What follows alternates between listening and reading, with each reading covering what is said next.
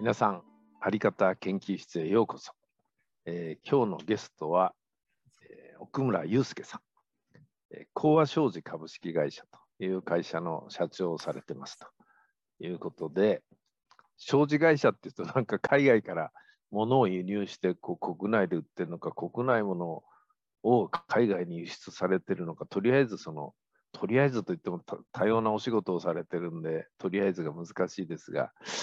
えとりあえず自己紹介がてらですね、えどんなお仕事をされているか、ちょっとご紹介していただけますでしょうか。よろしくお願いします。はい、ありがとうございます。皆さん、はじめまして、講和商事株式会社の、え代表の奥村祐介と言います。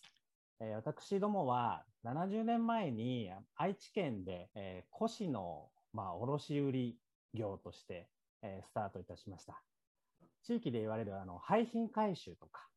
地域から発生する古紙をですね、こう集めて、えーうん自社の工場でこうプレスをする。うんうんそして製紙メーカーに出荷する。うんうんという、まあ、幹事さんおっしゃったように、講和商事というものは、えー先代のお今は亡くなった会長の、えーまあえー父親ですね、うんが、まあ、アジアでもこう通用するような会社にしたいということで、こうあというふうにつけて、あ、なるほど。はい、僕もびっくりしてですね。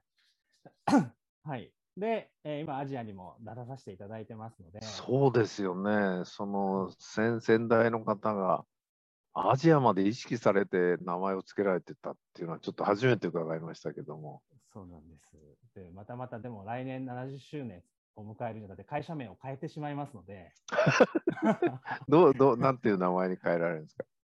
あの、英語でアースというふうに書いて、うん。まあ、ローマ字でノワって書くんですけども、明日の輪というカタカナで、えー会明社名日のは、はい、うん。地球のこう輪をですね作っていったり仲間を作っていったりとかですね。やはり地球をこう貢献したいという、まあ、ビジョンに、まあ、アジアに出てから変わりましたのでうん。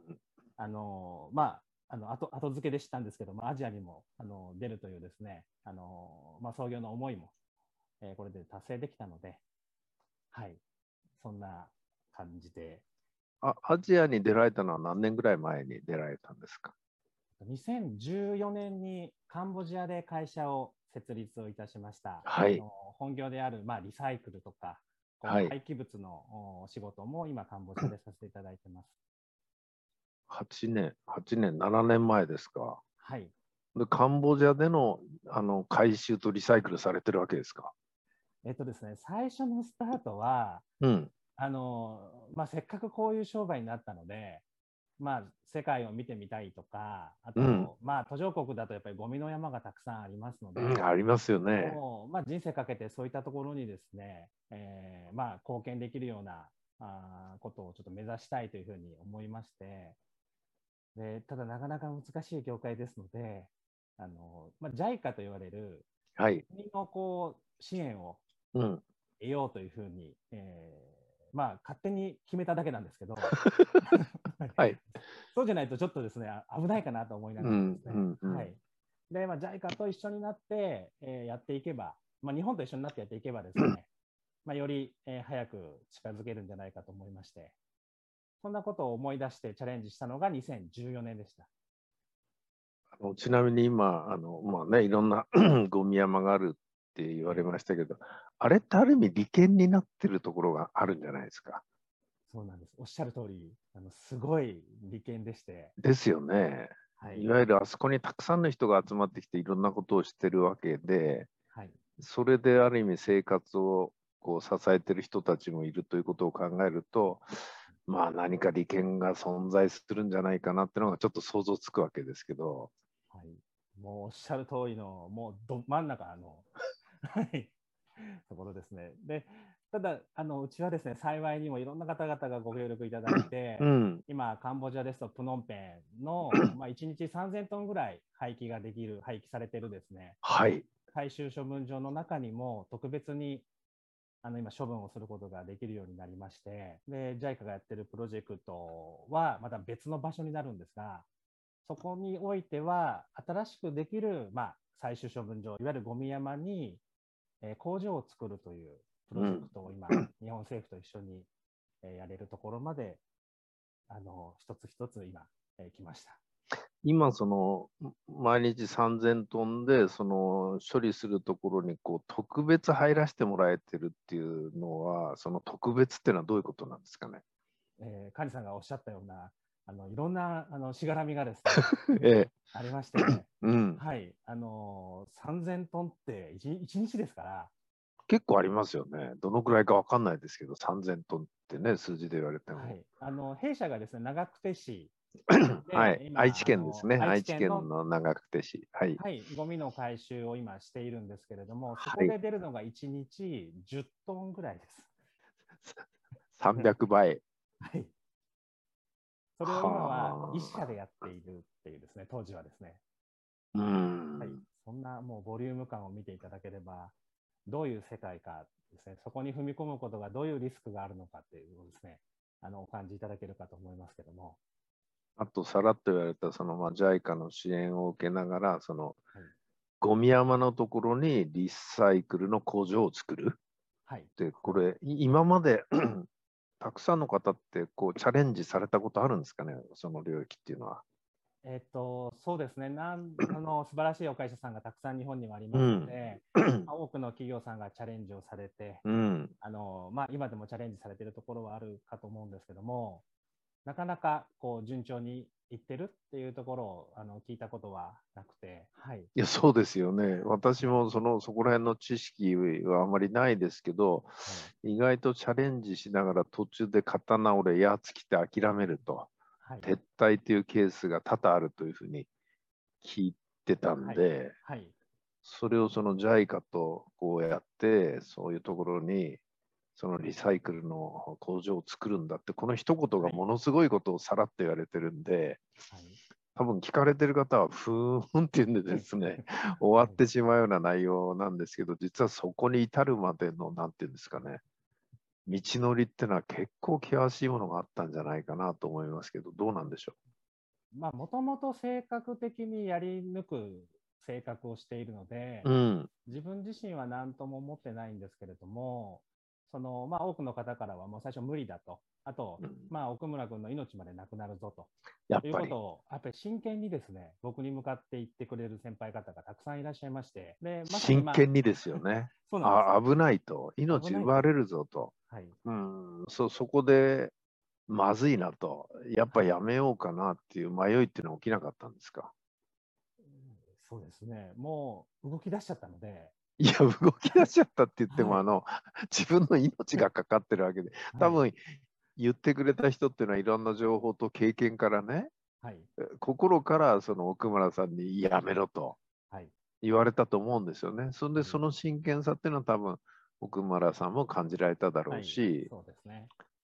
いや、それや、やりだしちゃったからって言っても、そのまま進むっていう選択を取るっていうのは結構大変なことじゃないかなと思いますけど。あの一方ではですね、やはり、うん。あの地域の、まあ、カンボジアのやっぱり地域の方々であったり、ゴミ業者さんであったり、あと市長とか副知事、まあ、知事にですね、うんうんあのうん。私がやりたいビジョンをやっぱり真剣に伝えてるんですよね。へえ、その地域の知事さんとか市長さんとか地元の人に、はい、自分はこういうことをやっていきたいんだっていうのをずっとはい。伝えてこられた。そうですね。あのもう本当に長い間にわたって伝えてきてですね。ですからそちらの思いの方がまあ強いというかですね。長い間って今おっしゃいましたけど、どのくらい、何回ぐらいそういうふうに、どのくらいの期間で何回ぐらいこう、お話をされてきたんですか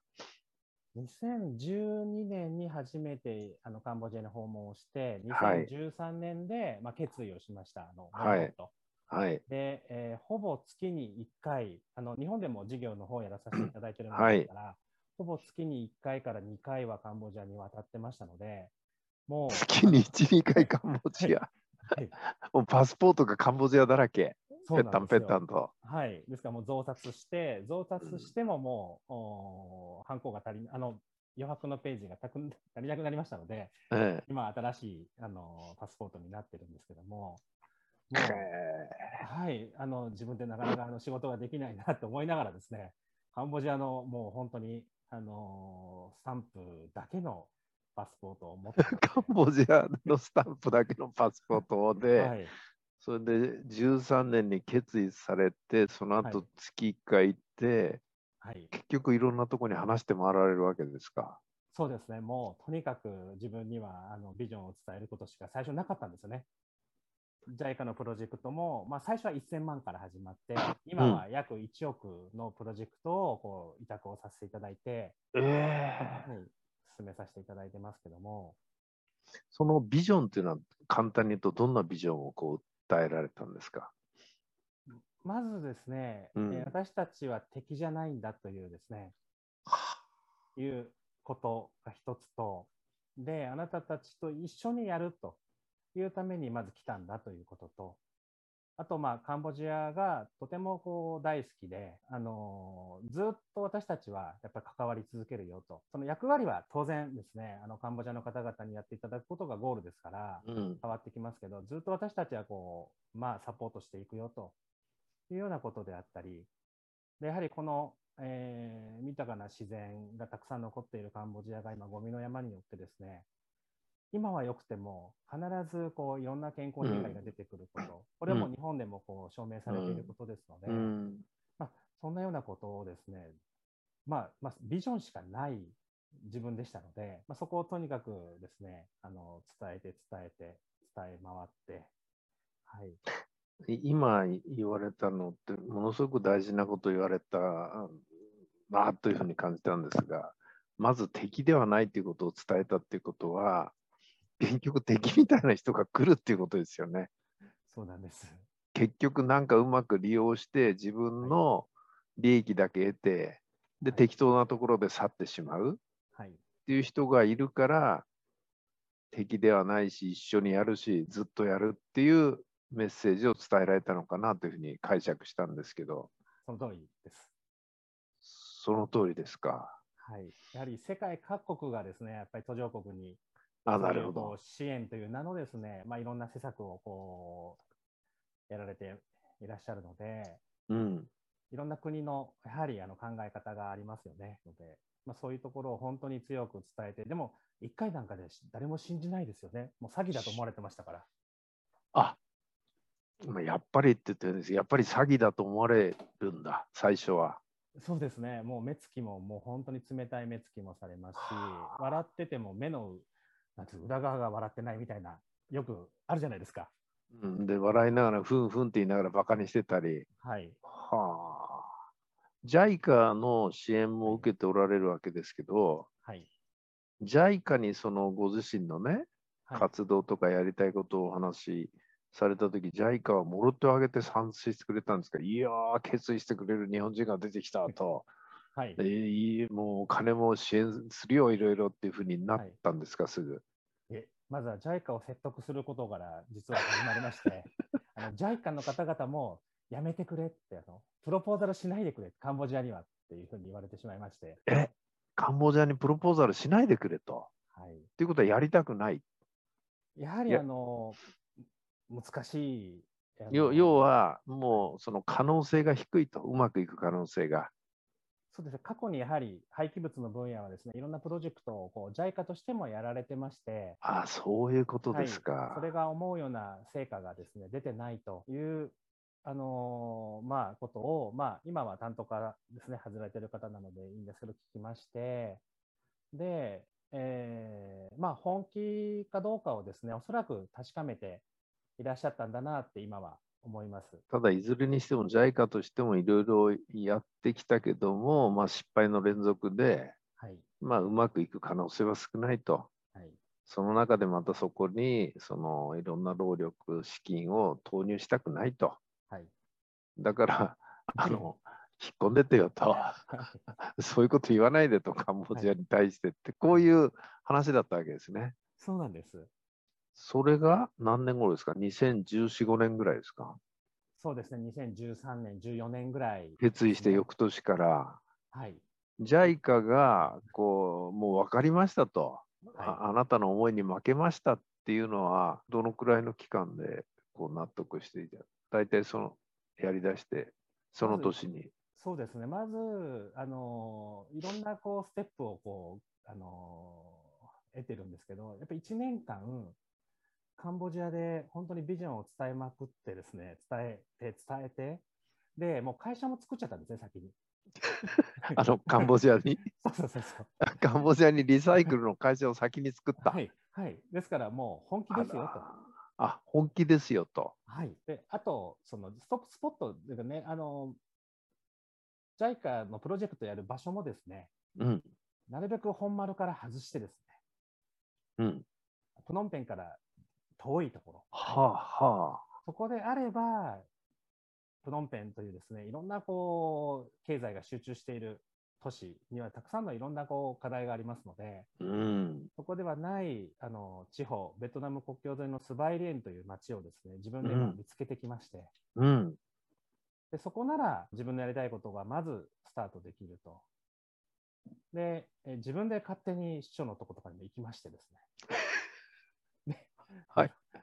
ジェイクさんあの、たくさんいろんなこう材料を仕入れてきましたって言って、で、こういうのをですね、あのいろんなこうことをあの打ち合わせしに行ったら、あそんなにあの一生懸命、えーやられるならあの、プロポーザルしてもいいですよみたいなですね、逆にこう担当者の方々がこう応援していただけるようになりまして、うん。それはやっぱり奥村さんの熱意とか、その本気度、はい、今言われたように、その小さなベトナム国境に近い町のその市長さんのとこまで会いに行って、そこにまた夢を語って、はい、ともかくゴミの山はダメなんですと。でも資源になるんですと。はいそういう工場を建てましょうと。こう熱く訴えるわけですねはい。多分どこに行っても最初はなんか詐欺師っていうかね、変に思われたんじゃないですか。そうですね、本当に。来た途端ウェルカム、よく来てくれた日本からって言ってね、はい両手を挙げて感動してくれる人っていうのは、あんまりいないような気がするんですけども。そうですね、またさらにあのクメール語が喋れませんので、日本語で言っているものですから、もうその音量というかですね、あの表情と音量とジェスチャーしかないという、いや、ちょっと待ってください。あのそこにカンボジア語が分かる人の通訳は連れてってないんですか？もちろんあの連れてってます。連れてってるけど、はいもう奥村さんが喋り出すときはもう気合と、はい、もうボディーランゲージとはい、おお音量で勝負。そうなんです。やはりあのなかなかですね、通訳もその当時の通訳って、うんこうちゃんちゃんとしたっていうのは失礼ですけども、自分が伝えたいことが伝わらないなって、分かった感じで。相手の反応を見れば分かるんですああ、そうですね。はい、ですから伝わってないなと思うとですね、もう何回も同じことをずっと伝えるという。で、相手の表情が変わるまで。はい、そうです。いや、でも今の奥村さんの話って、なんかコミュニケーションの基本の一つのような気がしましたね。ともかく通訳がやってても伝わってないっていうか、相手の心が動いてないのは表情見てればわかるわけですよね。そうなんですだからといって日本語が通じるかったら通じないんですけど、でも、本気度とか熱意っていうのは伝わるわけですよね。そうなんですよ。だから結構伝わった感がですね、結構伝わった感がある。はい、はい、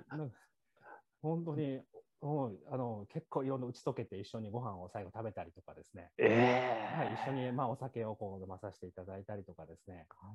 い、やっぱそこまで行くって大事なんでしょうね。あの、どこの国でも最後は一緒にお酒を飲むっていうところまで行くっていうのは、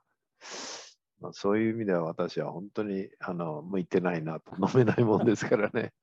そういうそういう仕事はできないなと思うんですけど、